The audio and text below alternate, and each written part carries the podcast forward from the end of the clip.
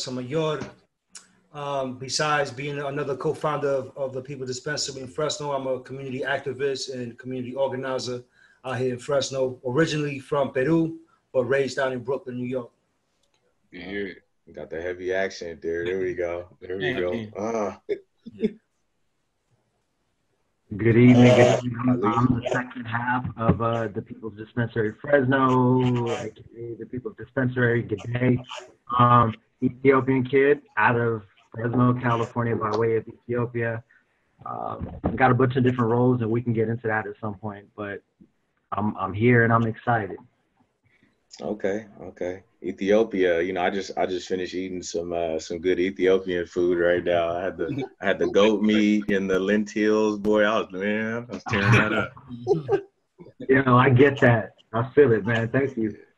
Yeah, I was tearing that thing up. So, um, okay, um, as we before we get into the questions, um, why don't we just get a little into who is TPD? What does it stand for? Give us the the, the history, the quick uh, summary of, about us. I would like to, uh, Christine, you want to you want to start that off, and then we'll go how we start. No, y'all are the heart of Fresno TPD. I think you so, need to start. Uh, so because y'all came to me, right? I mean, y'all y'all were really amazing. So I, I would like it to hear them from you. Facts. All right. So look, my understanding of of who we are. Um, we're part of the People Dispensary overall international. Uh, we are the co-founders of Fresno, to be clear.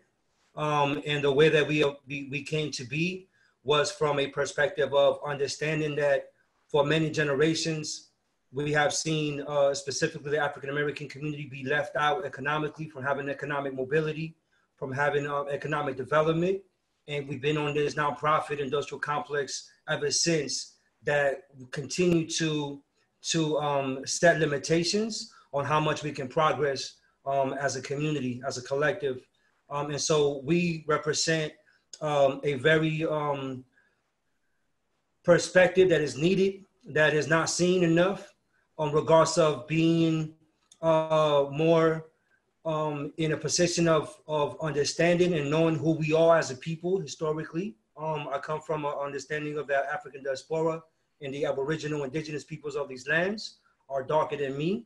And okay. so with that being said, um, I understand the trajectory where we at now um, throughout the diaspora that we live in, still under this uh, patrilineal and um, matrilineal approach that we used to be way before that we have forgotten. Um, and so it's with my understanding that we represent uh, a very grassroots, a very um, cultural, a very um, holistic approach, uh, but also very um, militant in the sense where we know um, our rights, we know uh, what a policy is and how um, the funding of this taxation and also from the industry, how it impacts our community. So we're putting ourselves as a, a mark, a statement, a movement, a approach to how social equity really benefits community from the grassroots perspective that we almost never get to see, meaning those families who are generational known in our neighborhoods. And I think Fresno is very unique in a sense where we don't have a hierarchy in the street. You know what I mean? It's different out here. So the the um the the the the, the elders is is missing. Um, and it's just more of community that been living there for years and we built on, on the strength and also um, with, with the knowledge of understanding how uh, funding streams have been navigating our communities for a long time. So uh, here at Fresno, we, we, we represent uh, a voice that's been missing. Um, and and and we, I think we are a, a really good uh, combination because Fresno, yeah, I mean, it is a, a very uh, migrant community. Um, I think from the early 1900s to the 1930s and 40s, where, where, where people started moving in, into the city. So um, the roots out here, you know what I mean? It's, it's, it's, it's mixed. Um, and so uh, we, are, we, we feel very comfortable because we are organizing the community, Southwest, Southeast Fresno, um, where the hood is at out here. So uh, is on that strength that that that we are uh, representing the People's Dispensary uh, Fresno with uh, with uh, with the backing and, and, the heart that we are aligned with uh, the the national the People's Dispensary. So that's how we we we, we linked up and we just been rocking, pushing policy, um, making sure that you know we are in the in representation of, of our communities, and we don't just talk from a perspective of, of philanthropy, uh, but we're actually in the community. You know what I mean? So it's deeper than just the understanding of how this this money work. Is actually seeing how motherfuckers be keeping the money from from where we really need to go. So so we on that. That's Woo. Right. Well said. well said. Well said. That's real. Real gutter, B. real gutter. Brooklyn, South Bushwick, you know what I mean? yeah, yeah. Hey, look, you got the bridge behind you and everything. Look, I see you. Right. That's. I love it.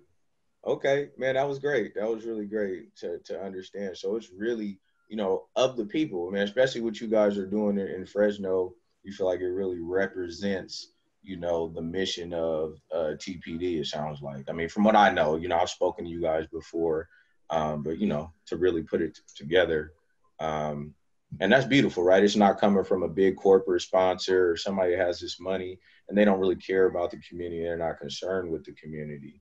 So um, I think what we do too. I mean, just to riff off what Cesar was saying, is that it's more it's more than just like having a cannabis company or being part of a cannabis industry. This is actually an industry that belongs to Black and Brown people. We were the industry for the last 80 years, and it's only in the last maybe 20 years when medical came online for California that you saw a lot of these white corporates come in. And then now with 64, you see even more. Um, and I think it's important to note that seven out of eight people are still buying in the informal market. And the reason that they're doing that is because there's nobody that looks like them that own the dispensaries, the cultivations, the manufacturing, the extractions. And they're not going to move into a legalized market if they don't have representation. Why would they go to a dispensary with the very people that put them in prison? Mm. The people that are owning those dispensaries look like the people that are incarcerating us.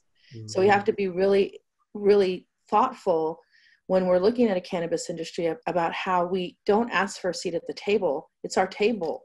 They're trying to steal the table. So what are we going to do to make sure that we still have the table when this is over? And part of that is to make sure that we put a lot of pressure on legislators and city council people to give us what is fair. Because in the history of black wealth and brown wealth they've always taken our industries. So if you think about Harlem in the 20s when we ran, you know, when the African American communities were running the numbers, right? Very smart, very wealthy. And then Albany, the legislators came in and said, this is now going to be legalized. We're going to make it into a lottery. And all of you folks that were building your wealth in Black communities, we're going to take that away and give it back to the white folks. And so we see that happen in alcohol. We see that happen in any one of these things.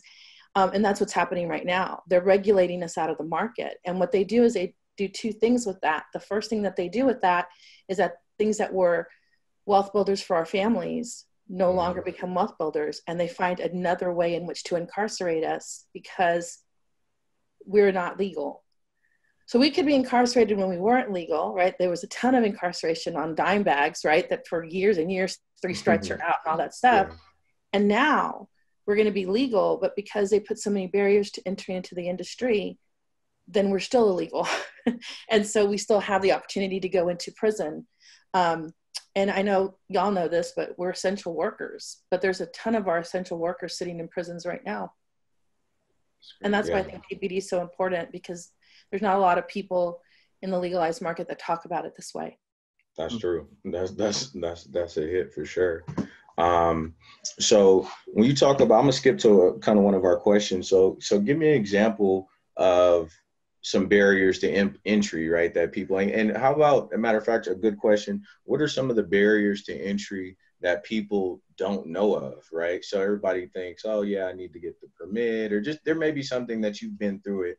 And give me, um, you know, I know there's different industries, so you know, let's clarify a barrier to entry in the industry that you guys are in, or you know, sure. the category of cannabis. I think the barrier to entry is the real estate. Many of these um, cities, including Fresno, are going to require that people who are applying for licensing are holding real estate, right? Okay. What yeah. that happens is that you have black and brown people that don't have a lot of money, but that qualify either under formerly incarcerated or they live in certain zip codes or they qualify in some kind of way for as a social equity applicant. But in order to even apply, which can cost anywhere between 25 and 35,000, just for the application, not for the permit, just to apply to get that. It can be upwards of that, right? And you require them to have real estate, then you you require them to to make a deal with the devil because they're going to need to find real estate and have a funder, an investor, or in most cases, a debt vehicle, which we'll talk about later, in which to hold that real estate for multiple months. And so they have to sign away a lot of their ownership in order to get that funding because it's required to be that real estate piece. Mm. And so if you don't get it, now you've wasted all the money that you've had and you're in worse debt than you were in the beginning. So I think that's the biggest barrier to entry for communities that don't have a lot of money to start with, to be burdened with that, meaning that they have to go and find the funder that's going to give them, they're going to give, give them a basically a pay, a payday deal. Hmm. Yeah. Ew. Yeah. And, and, and that, that, that is a good point. So I, I I'm familiar with commercial real estate. I worked in commercial real estate and I know our company, um, wouldn't you know conduct transactions for you know cannabis related uh, business right? And so that that corners you when you talk about real estate and a barrier entry that you may not know about. And i read an article um, maybe a year ago talking about like how west hollywood out there the first kind of retail storefront but just the amount of cash you need to put up front you know some of the leases and the down the upfront payments are basically the equivalent of you know the entire life of that that lease right? Um, mm-hmm. as a deposit. On top of what you pay you know i've read those articles there's three times as much as normal uh, lease price you know price per square foot they're charging. Um, so that's a lot of capital right? That's real estate. Not even if you have the capital that you have to jump over an extra mountain to, to, to acquire right? Yes totally. So, uh, i think that was a great one. They have, um, they have pre-approved like spots here in San Diego that you can get into, but the prices for those are crazy too.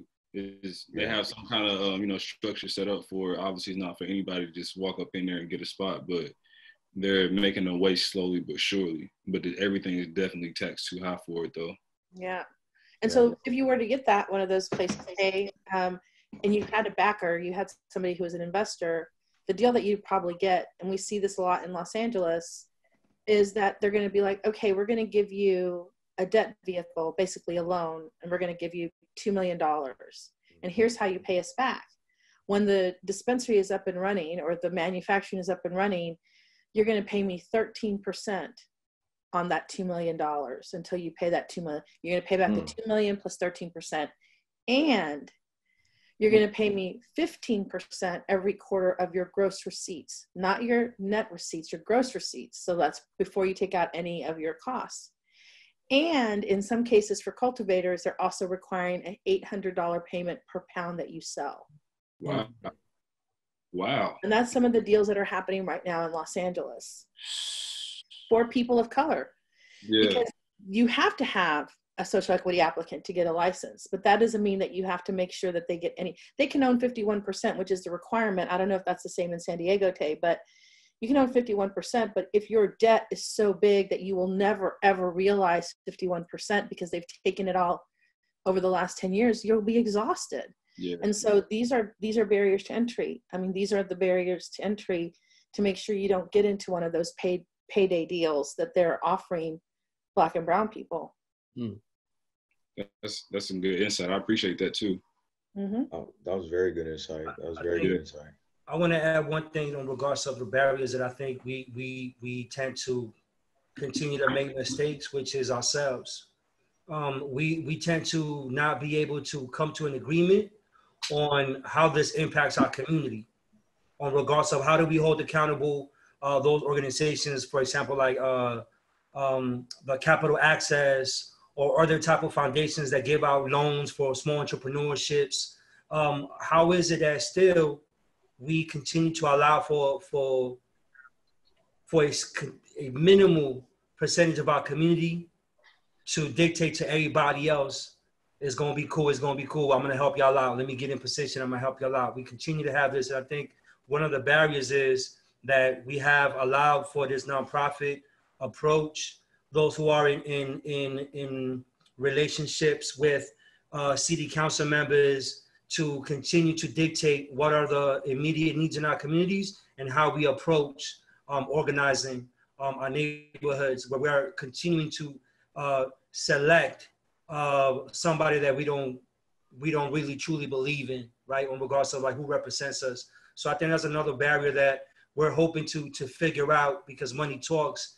And if we are able to to set up um, a, a structure where we can have real sincere economic development go to communities that we know and hold accountability better than allowing for outside foundations, outside um, um, companies to to reg to regulate or have a say so. Um, I think we'll be able to have a better um, a better uh, a way of inclusion into into the industry.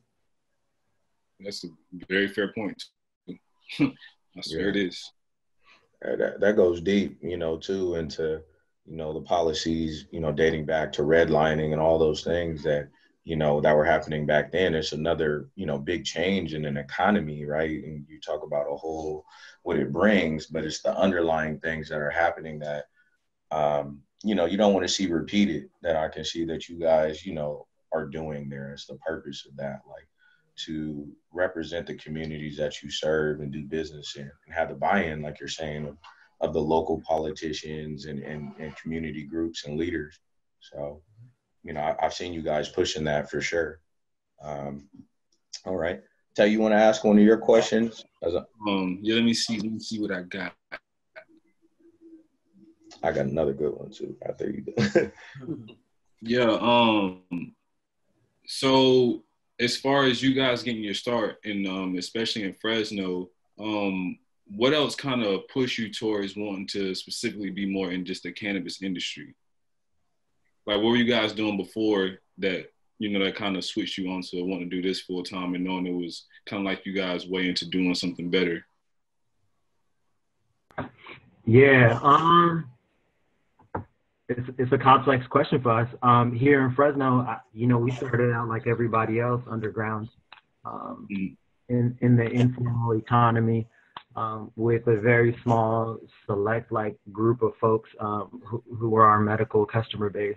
So really, we started out in 017, 018, right? See, um, and from there, you know, it, it was a matter of we recognize really quickly within ourselves, within our greater community, that we're not talking about expertise. Um, because, you know, Christine mentioned it, right? We are the experts of the industry, it's been on our backs. Um, we recognize for us, how do we come together as a whole collective um, and, and really capital? So, you know, if we're being humble about it, we started with, we're experts our challenge was capital. And even further than that, our challenge was how do we align with folks who have our same vision, who are coming from a real space of, of really trying to um, trying to pull our folks out. Um, so that that's really where we got our start. Yeah, that's dope. That's, though. that's what's up. Yeah. That's what's up. Um, okay. Anybody else want to respond to that question there? I think oh, Dave got it. Do, do, you um do you guys do a storefront or delivery service or both? We have a storefront in Oregon in Portland. We used mm-hmm. to have a storefront in Oakland, um, and now we just have a delivery service. Has the delivery service been like pretty good to y'all? It has been. We were going to relaunch it. We had um, we're moving. We were moving to a new pl- platform, and so we had closed it in November to relaunch on 420 not knowing that we were going to be in a pandemic. so we're not going to relaunch it right now because we have to see what's going to happen. I mean, right now we're I think sitting pretty because delivery has become very important in pandemic times, and we see yeah. a value there. So I'm kind of heartbroken that we're not currently active um, in, in California, but that was that was a financial decision so that we could start fresh in the new year because we had to connect to the seed to sale and there was Metrc and there was a bunch of training we had to do.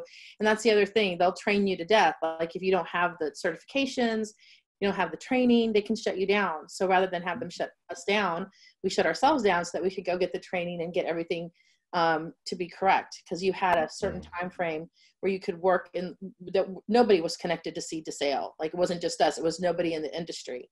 And then towards the end of last year everybody started connecting but we had to get training and certified. So we had to get our drivers certified. We had to get ourselves certified. So it's been a it's been a a little bit of an ordeal. And i'm like i said we had every plan to open on monday and that stopped on May, march 7th when they did the stay, in, stay at home place. We couldn't really do a lot of stuff. It's heartbreaking. It is. mm-hmm. i respect the process though. Definitely yeah. respect it. Um so the question i had uh probably back to christine or whoever you you talked about the um what was the term again the debt um it's called a debt vehicle where they give you basically it's a loan, but they don't call it a loan. They they call it a investment, a debt mm-hmm. investment, because then it sounds good to us because a lot of us are not from financial backgrounds. So you hear the term investment, you're like, oh, this person believes in me. It's a debt investment. No.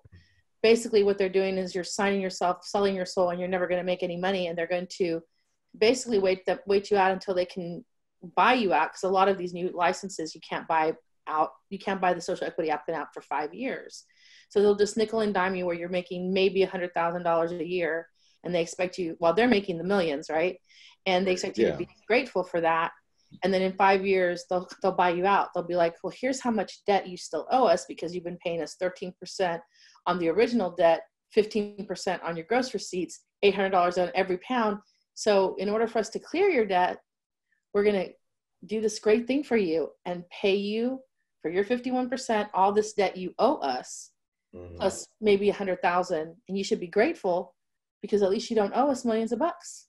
Yeah, exactly. Even though mm-hmm. you've been making millions of bucks for the last five years. Exactly. There you go. Okay.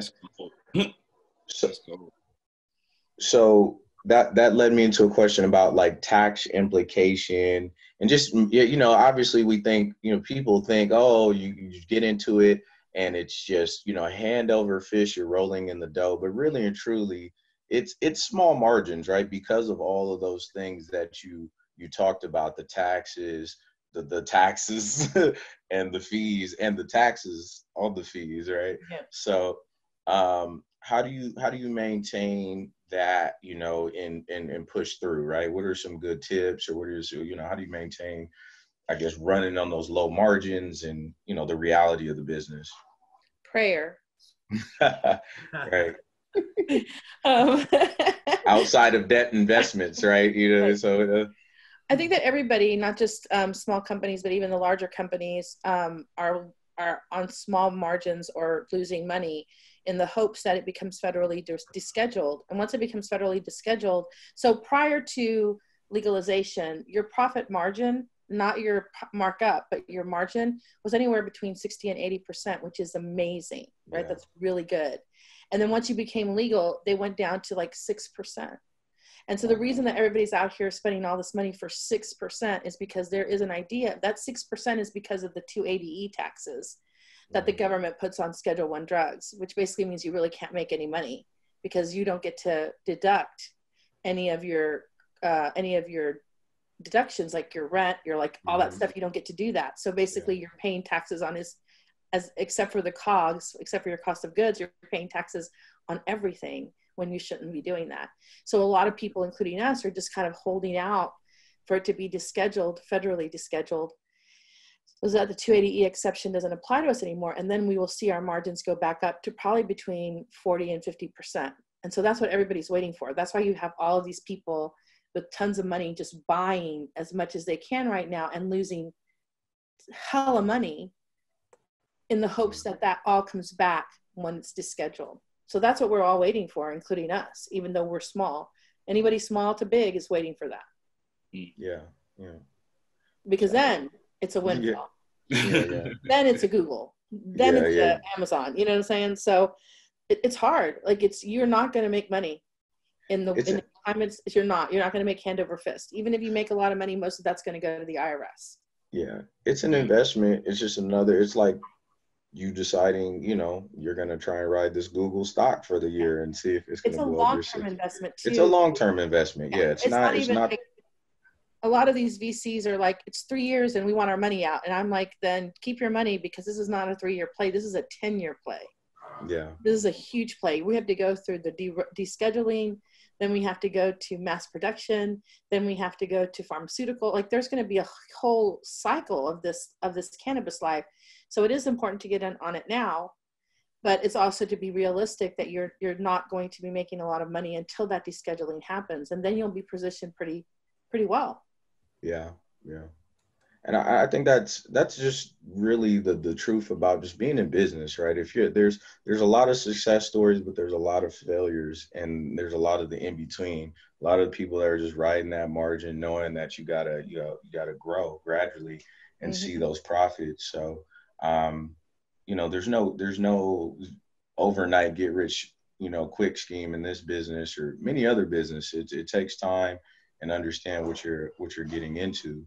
So, um, you know, that that's that's what I'm hearing, right? And just even from my own experience, you have to be patient and understand the the full. Like you said, it's not a three year; it's a ten year thing, mm-hmm. but the reward can be there. So. When you get there, right? Tell me what does that look like, right? So, what is that? Why did you said earlier seven out of eight um, are still underground? I think one of you guys did, G maybe. So how do you get there, right? So what makes me now? Because for you as a business, what it sounded like you're you're doing better but as a customer or you know what does that do for me why do i turn around want to go spend more money and do those things and what is tpd to do you know to, to bring them in i think that um, and I, and Cesar and Gade can also speak to that specifically to Fresno, but I think that this is where a community model really works, right? Because um, you have like Caliva who signed Jay Z to be a brand ambassador, and that's really great. He's got a huge following and that's awesome. But it doesn't translate to transitioning marketing market folks that were coming that have been buying from the same guy for the last 20 years. That doesn't cross that line.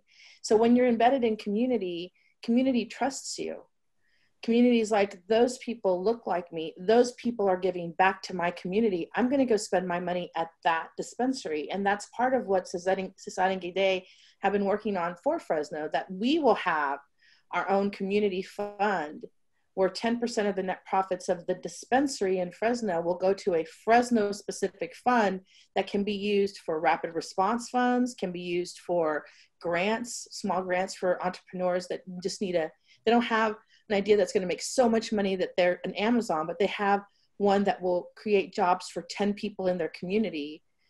And then you have also the option to actually invest in somebody who has a big idea because the truth of the matter is is that in the united states only about 2 to 4% of the people that get vc funding or any kind of capital that's an actual investment and not a debt vehicle are black and brown people 4% mm-hmm. across the entirety of the united states so we have to create our own funds so that we can invest in ourselves so being, by, by being able the, the big goal is by being able to take that 10% of your net profit and recycle it into community and be like, okay, you have a big idea.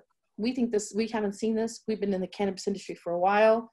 We think this is a good idea. We're going to invest in you with this fund and then help you because we are a dispensary, we are knowledgeable in the space to be successful. And then hopefully you become wildly successful and we cash out and that money goes back into the fund to be used again for the next person. And I think that that's why TPD has the potential to be so powerful mm-hmm. because we're not just thinking about the money that co-founders are going to get or money that investors are going to get but really thinking about the money that we get to reinvest into the community which by the by are the people going into your dispensary making sure you have 1000000s mm-hmm. like those are the people that surround your dispensary or your manufacturer buy your products that actually give you the money. So why wouldn't you be giving back to them? And I think that's the difference with TPD and why we have an edge because we understand that the community is what makes the money. So we should give some of that back into that community. Definitely. All right. All right. I'm gonna, yeah. I'm gonna ask Go ahead, see. Yeah, no, no, go ahead, G. I told you. No, I, I would just add, add that, you know, early on with Fresno, what we recognize is for us, it wasn't about like I, I said this a little while ago, but it was it, it's not about trying to recreate this wheel to match this larger process that the cannabis industry is going through, which which doesn't represent us in any kind of way up and down outside of locking us up, right? It was we have trust in our people and we know what the numbers tell us. And Christine, if you check me on this, the informal market is a billion dollar industry. And in California alone, I believe, what are we at, like four billion, Christine? Um, which, if we're just talking money and economics, there's no realistic way for the for for example Fresno to to curtail the, the informal market, the black market, the way they'd like to, without like trying to create a pathway for us in. And early on, C and I recognized that just with the circle that we have, um, in saying that, yo, listen, like we get the market, we understand it, right? And we know that there's tons of budding businesses around it that that's easy to flip and replicate. Um, and for us, that's this idea of true sustainability, right? Christine talked about this too. What, what would $5,000 do as a grant for somebody who's on the corner hustling, who can make 10, 20, 30 and flip it easy, right? So, um, you know, we're embedded in that way. And, and for us, that's true sustainability um, and, and this idea of a long game as well. Okay. But so I wanted to add um, that beyond that, the most important thing is our, is our, is our mental health. And so with that understanding is that we move in a, in a, in a very unique way where we're also um, catering to, to, to where our community is at in regards of um, if you're going to give somebody, right, let's say somebody from the block, five G's to make it start their business, that's not going to be enough. We know that we need uh, a mindfulness, mental health. Motherfuckers have generational trauma. You know what I mean? But we hurting out here for real. So it, it needs to come with with with a whole holistic approach. And what I mean by that is our community cannot be relying or continue to have this approach of a service-minded approach. We need advocacy, we need policy, we need to be engaged. So we we have a, a understanding that nobody's gonna give more to their community when they know they motherfucking asses at stake. So if you want to get some of this money, from this from this cannabis, then you have to prove how you're gonna contribute back to your community. Who you gonna bring up from the hood? And nobody's gonna be able to tell us better than that than people from the neighborhood. And I ain't talking about the the the um the clergy or the ones that work in the nonprofits. Like y'all cool, but stay in y'all place. I'm talking about mm-hmm. the ones that's out there, the shooters in the corner. You know what I mean? Mm-hmm. Like my little homie right now. Okay, real facts. Uh, today I wasn't able to talk, to talk to none of those texts because we're trying to figure out so there's no retaliation because our little homie just got killed on Saturday. Um, Jakari wow. Fisher, 20 year old city college student. Yeah, I mean, real shit. This is why the people dispensary we do what the fuck we do because we know that we are continuing to see and witness and keep mourning and crying and all this shit and nothing changes except for a mourning, a prayer, and everything back. And the economic um, means to get us going, to get us right, to stop the gangbang and all this stuff, to a fucking few, and they're not even living in the neighborhood. All right, we got pastors out here that that that live in fucking Clovis in the other town. They're out here preaching on, on, on in the hood. Man, get out of here with that. So what I'm saying is, and I apologize for going off a rant, but but but it's real out here. It's, it's real. We, we, we have we have a, a, a strong conviction and a strong passion to not make the mistakes of the past. There's a lot of beautiful lessons that should have been learned that we need to bring back from um uh, Black Wall Street. There's a lot of lessons that I think we need to go back to and figure out ourselves how we were building with the Native American indigenous peoples out here, right? We need to go back to wars that we have won in the past. You know what I mean? Um, but that's a whole nother subject. But I just feel like we we we bring that light, we bring that fire from from a place of experience, but more importantly, from an from from a from an immigrant perspective that that that knows our roots and knows the game enough to to know what's up. You know what? I really want to stick to that. Um, so, what are some tips that you have for upcoming people of color in this industry? Hold people accountable. That's what I would say. Hold people accountable. The city council member, right? The, the ones who are making the decisions on who is going to be licensing, how the equity works, all these um, for example, nonprofits that, that deal with uh, philanthropy that are the foundation loans, right? Mm-hmm. Like I don't know about there in San Diego, but over here they have an economic opportunity commission. And within that, there's for those small entrepreneurs that want to get this money, we need to start approaching them.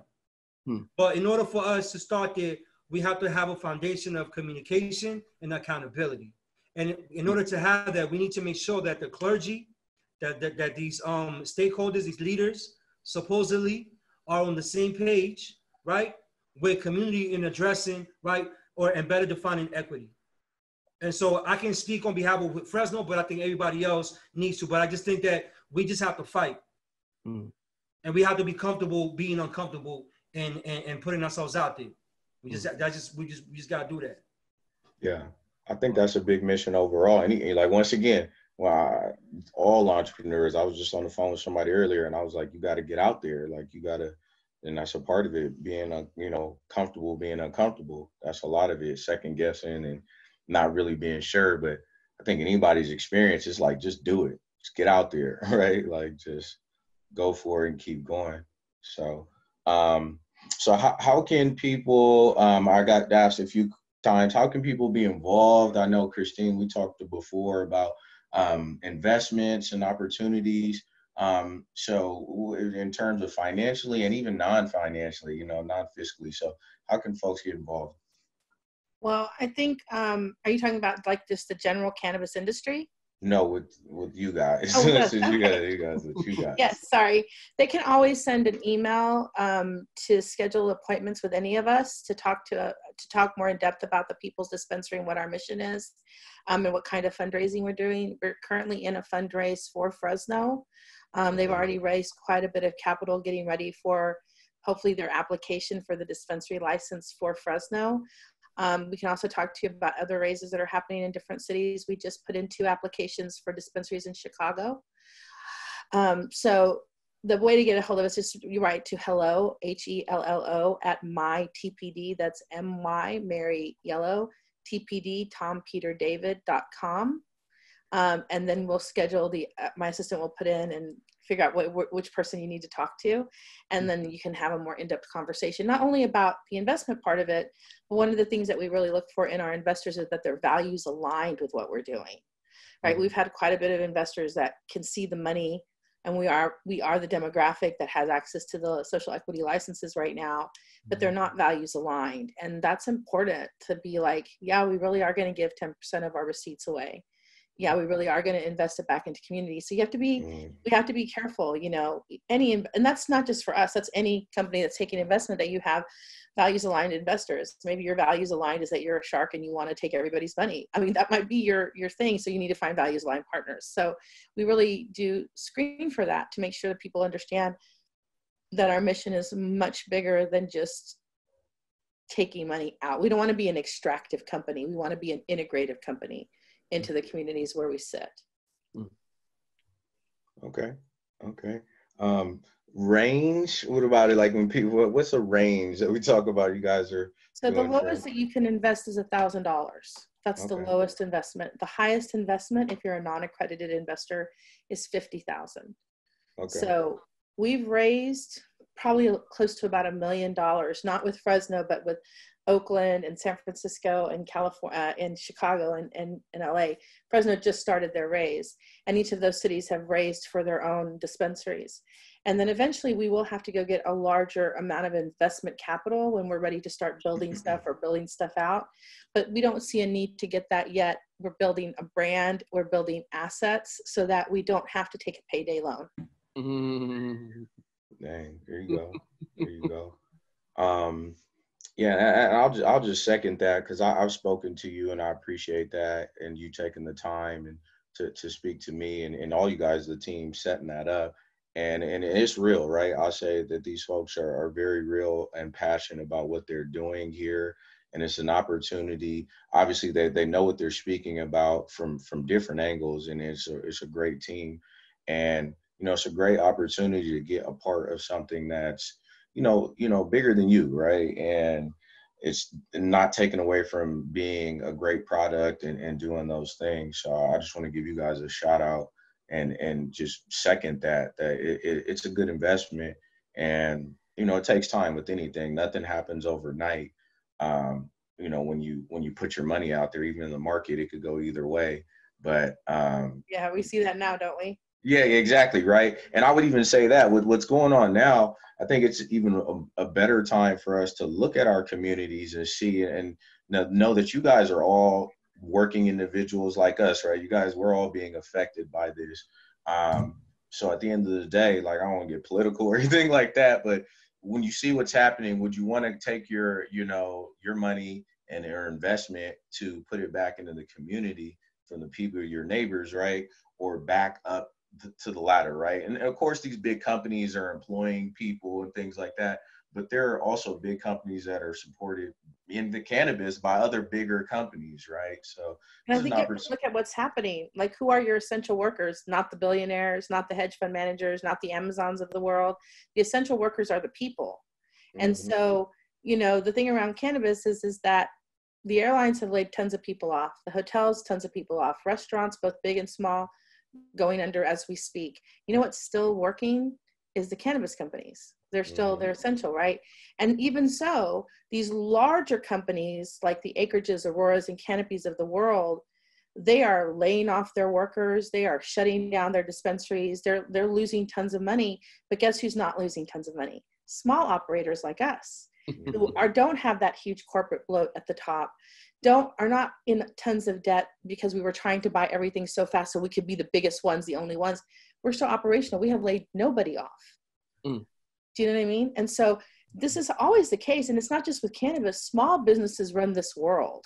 Mm-hmm. large corporations pretend like it's them but they're supported by f- folks like us. And we have to understand the value in that that our dollar our one dollar our ten dollars really means something mm-hmm. um, and not just be like well i'm just going to buy it here because like it doesn't really matter they make millions they make millions because we spend 1000000s mm-hmm. even if we don't have millions you know what i'm saying mm-hmm. and so that's how we should think coming out of this pandemic we should really see as communities of color communities of veterans communities of disabled people communities of formerly incarcerated people that we are the ones that are actually running the company without any of the benefit of having the ability to make the decisions. Yeah. Mm. Okay. Okay. And, and I throw in there too, Christine. also with that, with the ability not to have ownership, which really is like the beauty of our process. You know what I mean? Um, we're not tying folks into these payday loans um, for this ugly lifetime. It's genuine, true ownership from the bottom all the way to the top, right? Christine talked about this integrated process, but ownership is is huge and key for us. Okay, okay. I'm gonna go to a couple of Facebook questions I had earlier. Um, so I'll, I'll, pull one here. My my cousin Keisha, she was a really good one. she, um, she said, "What new measures will be taken when receiving crops from authorized grow- growers that's it's not uh, contaminated. And she said, "Will you still be accepting outdoor crops during this pandemic, or only indoor crops?" Yeah. We'll be accepting both indoor and outdoor, but they have to go through rigorous testing. And so the t- we don't even get to it doesn't even get to the store until it goes through the labs. And then once it goes to the labs, they have to verify like the ver- verify that there, it's not there's no contaminations beyond the, the COVID coronavirus. Um, mm we don't expect that there will be a, we're currently buying both indoor and outdoor flower for our oregon store um, and have had no concerns about that just because we know that it, the testing in oregon is pretty strict. Hmm. so we can do that but there definitely are different things that we're doing inside the store to make sure that we don't like in or so in california back in the old days you could smell out of the jar and then pick the buds you wanted. And then with 64 they stopped that. Everything had to be prepackaged. But in oregon they still allowed for that. So the mm-hmm. second that we got was probably end of February when we started to really get this ramped up. We stopped that too. We said no, we prepackage everything. You don't get to smell it. You know, because imagine the contamination that would be, right? Oh, yeah. And so we have done a lot of stuff that would be unprecedented in our in our stores. Like we no longer allow people to congregate in the store. We have a huge foyer where probably 50 people could stand close together and now we only allow six people in and there's a spot where you stand to make sure you're six feet apart. If you if, it, if you're filled, you have to wait outside, and then we have spots six feet apart. So you know this this whole thing with COVID has changed the world, um, but definitely changed our businesses. But I don't have a fear around outdoor grows. Okay. Okay. Um, let's see. Here's another. Any other one? Anybody else want to add to that? I got, a, I got a question real quick. Um, okay. so what what is that process like? Um, going from growing your own strand to getting it tested and bringing it to market. Like how how tough is that process for growers? It's not tough. It's just expensive. Mm. The testing is expensive. Um, but what you would do if you're a grower, um, you would actually I would I would suggest maybe partnering with a distributor. Mm. Um, which I think most people have to do at this point because the distributor the distributor has to do the testing, not you. So they have to pay mm-hmm. for it. Okay. Um, so if you have a distributor, then it shouldn't be that hard, but you will take a bit of a haircut on the actual product because they're going to charge you some of it to do the testing. They won't charge the whole testing, but some of it. So, but it's worth it because it's then certified and safe, and then they package it there in the plant like in their oh. distribution center they package it for you yeah mm-hmm. yeah that's good you know expensive texas to yeah. yeah it makes sense all right jay you got something yeah i had a quick question um which with restrictions on marketing in the cannabis industry what creative things have you guys done or have you found ways around the regulations. This is such a pain this is such a, a heartburn because you know I've had other companies and it's been so easy to just get my social media and buy the Facebook ads and do all that. And cannabis is just a nightmare. Hmm. You can do some SEO stuff on your website, but pretty much you can't. I can't buy a single ad on Instagram or Facebook. They will deny me every single time. Oh, really? Um, and yeah, they will. In Oregon, if you post like a sale, like if I wanted to post 420 sales, um, they'll take down the Instagram and you just lose all your followers. We've been taken down three times. Sometimes it's just petty, like somebody's reported us. Sometimes it's because we did something wrong that we didn't know was wrong. So it's we really haven't gotten around it. It's really old school still, like old school, like sign up for our newsletter, you know, or you know, sign up for our text messaging. Like it's so old school. It just drives me crazy because I'm a tech person, and you know, I want to look at my insights and. I, and we it just it's terrible I, I think it's really really bad unless you're a big company and you can afford to like i don't know pay for a super bowl ad mm. that's hmm. different mm. but traditional wow. marketing that would make it easier for small entrepreneurs to get the, their brands out is just a nightmare and we still fight with it every day like even today we had to redo all of these ads because the new graphic designer for the company didn't know that they couldn't put 15% off or mm. 30% off Mm. And who doesn't want to say 30% off of vapes? You want people to know that you're doing 30% off vapes for, for 2020, you know? It's just annoying. So we had to be like, big sale, go to our website.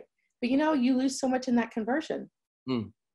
Yeah. Do you guys do billboards or is that a thing? Um, we don't do billboards because they're so expensive and we're a small company. So like we really, like if you're a small company, I'm, I'm sure you guys know because y'all have had companies or worked for small companies or it's guerrilla marketing for us. Like that's how we do it. Like it's really that whole kind of on the ground grassroots, handing out flyers, doing Instagrams, doing lives, all that other stuff.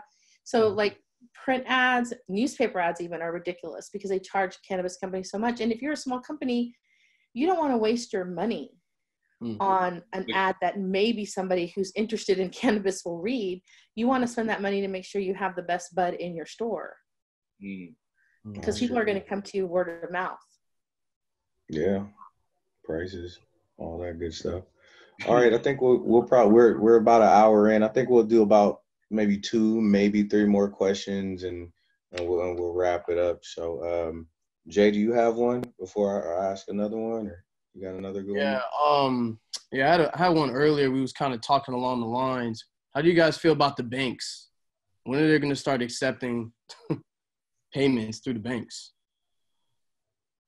So maybe Christine can talk a little bit more, but I know that it passed Congress the Safe Bank, the Safe Bank Act. Mm-hmm. Right now it's on the Senate and with everything going on. But I'm pretty sure Trump ain't stupid. so he gonna be like, I'm gonna I'm gonna drop a little gem on y'all. You know what I mean? I'm gonna drop mm-hmm. the legalized weed, and everybody gonna be like, Yo, Trump. You know? So And if it's a Democrat, you know, Bernie already has this big movement. Um, other people have come out um, that were doing the, the campaign that they were for legalizing marijuana. So the conversation is there. I think the support is there. Obviously, it's just a matter of how they're going to approach the legalization. Are they going to do the same approach as prohibition and how the banks are going to react? But um, I think Christine, you can add a little bit more than, than I can because you. But I wanted to remember, I feel like you went to DC last year with NCIA to lobby for the Safe Banking Act. Yeah, exactly. Yeah, we That's, did. you went to that. That's right. Now, I mean, I agree with Sassad. I think that I think it's ridiculous that we don't have access to banking. Like that's dumb.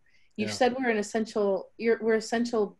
We're essential business in California without any of the essential needs. Like how ridiculous is that I have to take cash and COVID lives on paper? like that's dumb. And Yeah. like I can't do a credit card mm-hmm.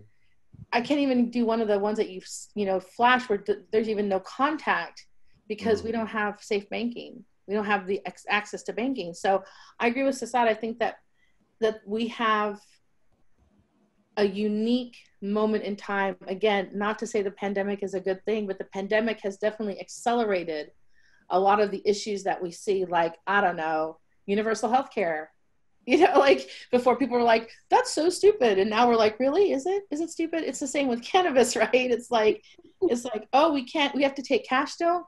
You want us to come to your bank with like pounds of cash with us that may or may not be infected? Are you going to wash it all in the washer machine? Like it's ridiculous. And so it's so arcane. So I, I hope that that's something that we see get pushed through this year. Yeah. Okay, good. Tell you you got one more, and then I'll Yeah. I'll wrap it up. I got one more. Um, event licensing. Like, how do you how do you put together cannabis events that don't really get you shut down? Like, what's the proper way of doing that? There's actually cannabis licenses that you can get Specifically like you, if they're cannabis event licenses. I think they're like maybe five or ten thousand dollars to get one. And you have to get it from the city where you're planning to have the events. But there's also another workaround if you have a delivery service. If you have a delivery service, then you can create an event and have the cannabis delivered to the event. Mm. And so like that's how some of those big places in Cow Palace and Emerald Cup get around um, doing that because you can Oh, deliver. yeah. So you can deliver and then it's kind of like do you remember the old like club days and like you would go to a place and they didn't have a liquor license so they would like sell you some tickets Mhm. and you'd buy the tickets which was not the alcohol but then you would present the tickets to get the alcohol it's kind of the same thing in some jurisdictions, but in other jurisdictions, if you have an event license, you can actually sell cannabis on site at your event. That's how they did it for one of the outside lands in San Francisco was the first to sell cannabis on during that outside lands event, and that's because they had a cannabis event permit. Yeah, I don't think. Okay, that's good. I appreciate that. Needed mm-hmm. it. Yeah, that was good. Where you where you grow up talking about tickets in the in the club, huh, Christine? Where's you? That was going on in Fresno. I knew Fresno was crazy, but dang. no. No, I did that in Oakland. When I first got to Oakland, I, I was an event producer, so I used to produce a lot of events in Oakland. And so we there was this one ballroom that we used quite a bit, but they didn't have a liquor license. And sometimes you couldn't get the catering license in time. So the way you Mm. worked around that was by selling the tickets, and then the tickets were exchanged for alcohol, but it wasn't a, an exchange of cash. I've been around. Yeah, yeah. Hey, look, I can tell. You know, not in a bad way either. You know, like. like a good way. That's cool. I, I mean, the, the closest thing I got to it is look. I went to a strip club in Atlanta one time, and it was bring your own, you know, bottles. Right. That's Yep.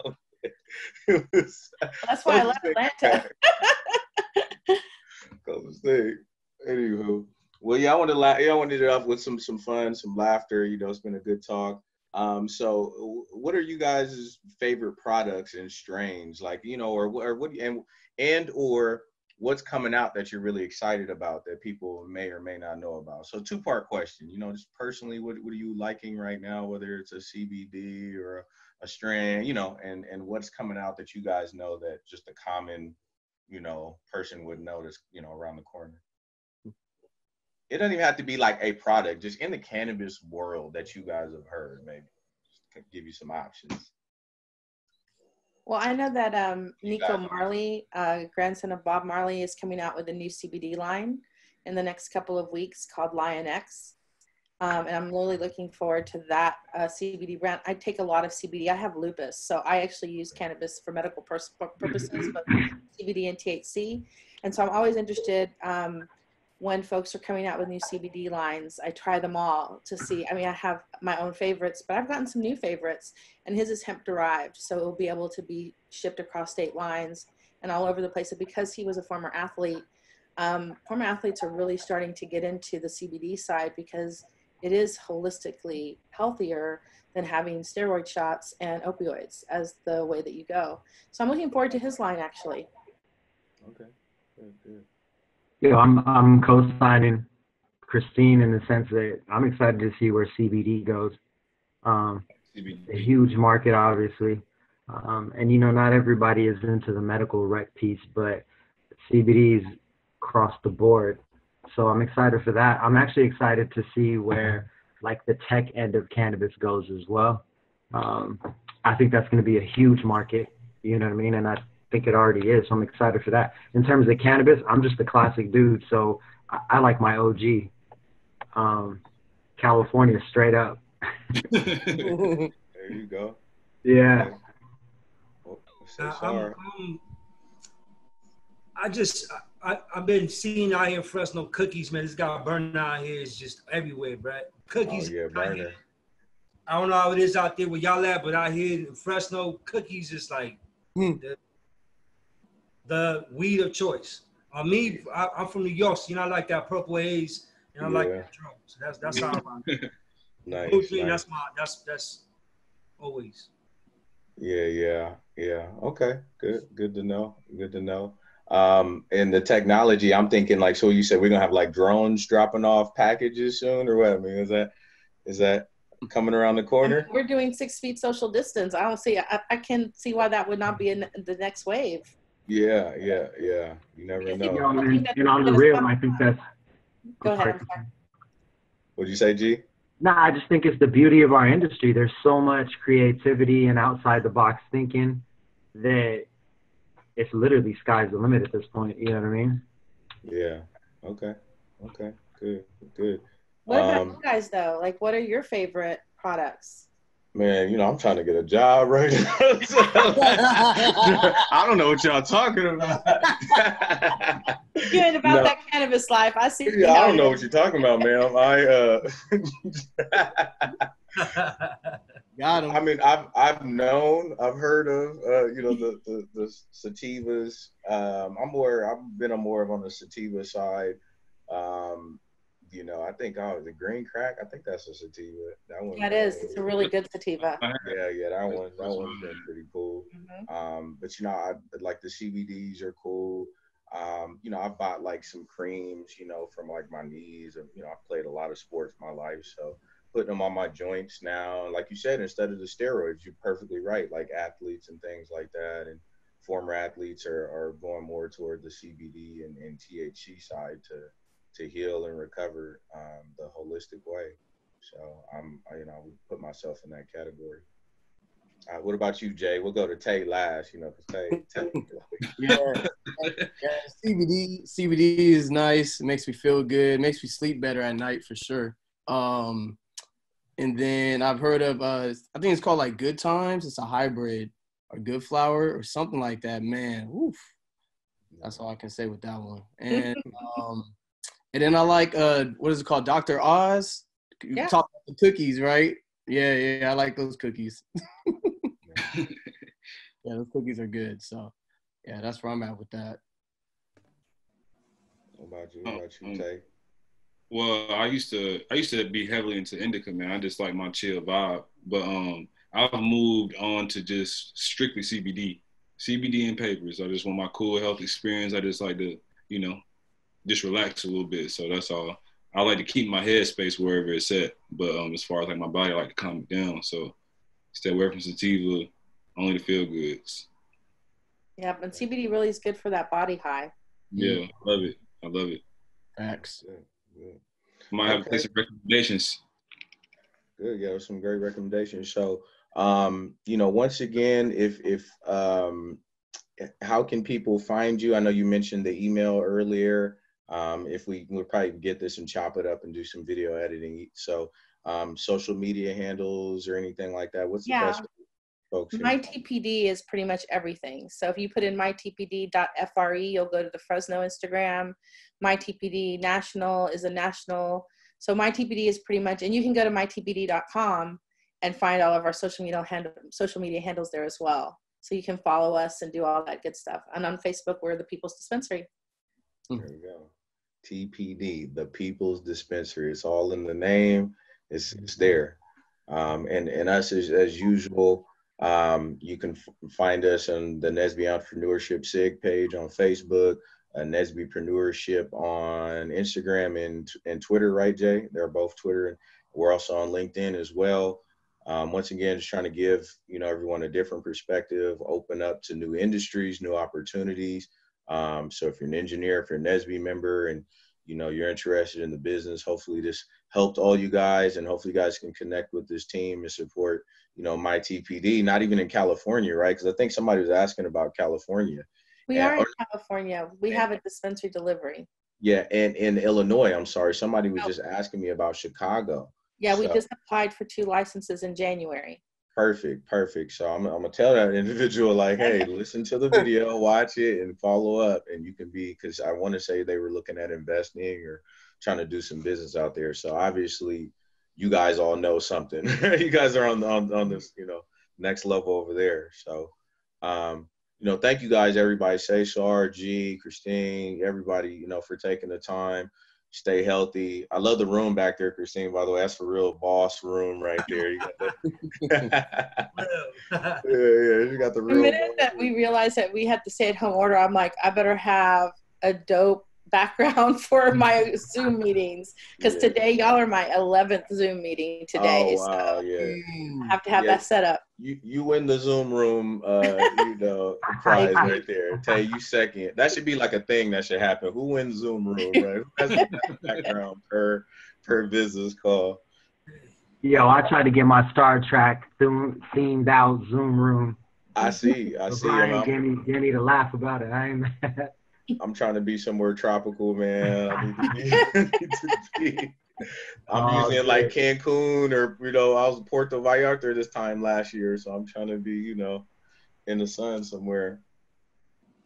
So, Well, yo, man, I just want to say thank you for the opportunity, brothers, man. Thank y'all for for um for just allowing us to to speak our our, our truth and, and to be in a space with y'all and, and really share um, knowledge and, and hopefully if people really are are um, questioning about the industry, uh, me and Gade we're very open. So Facebook, whatever, um, hit me on Messenger, uh, and then we'll connect and we'll continue to build and figure out. Uh, yo, peace out, key to my man out there in Chicago, uh, brother Charles. Hmm. Salute. I'm, I'm gonna hit you up after this, family. all right, man. And sorry to hear about your loss over there too, man. And hopefully you guys are are safe and all that. Prayers up to everybody out there nowadays, and and hope everyone stays safe and, and healthy and, and social distance and, and all that so we can get back to normal. So um, yeah, stay tuned. We got a virtual first Tuesday coming up again, March 5th, right, Jaden? Yep. We're gonna do that. So May 5th. you guys are invited to check that out. We'll make Thank sure you you. guys are included. If you guys want to join, I'm sure people may have some follow up questions that hopefully listen to this. So um, I want to open it up to one of you guys from the TPD team to join our our virtual first Tuesday, which is um, basically a big networking entrepreneurship mixer um, that that Nesby hosts. So you got engineers and entrepreneurs coming together and you know talking and finding out more about their businesses. So it's my Thank you. last shameless plug. All right, see y'all later. Y'all have a good rest of y'all evening. Bye. All right, see you later.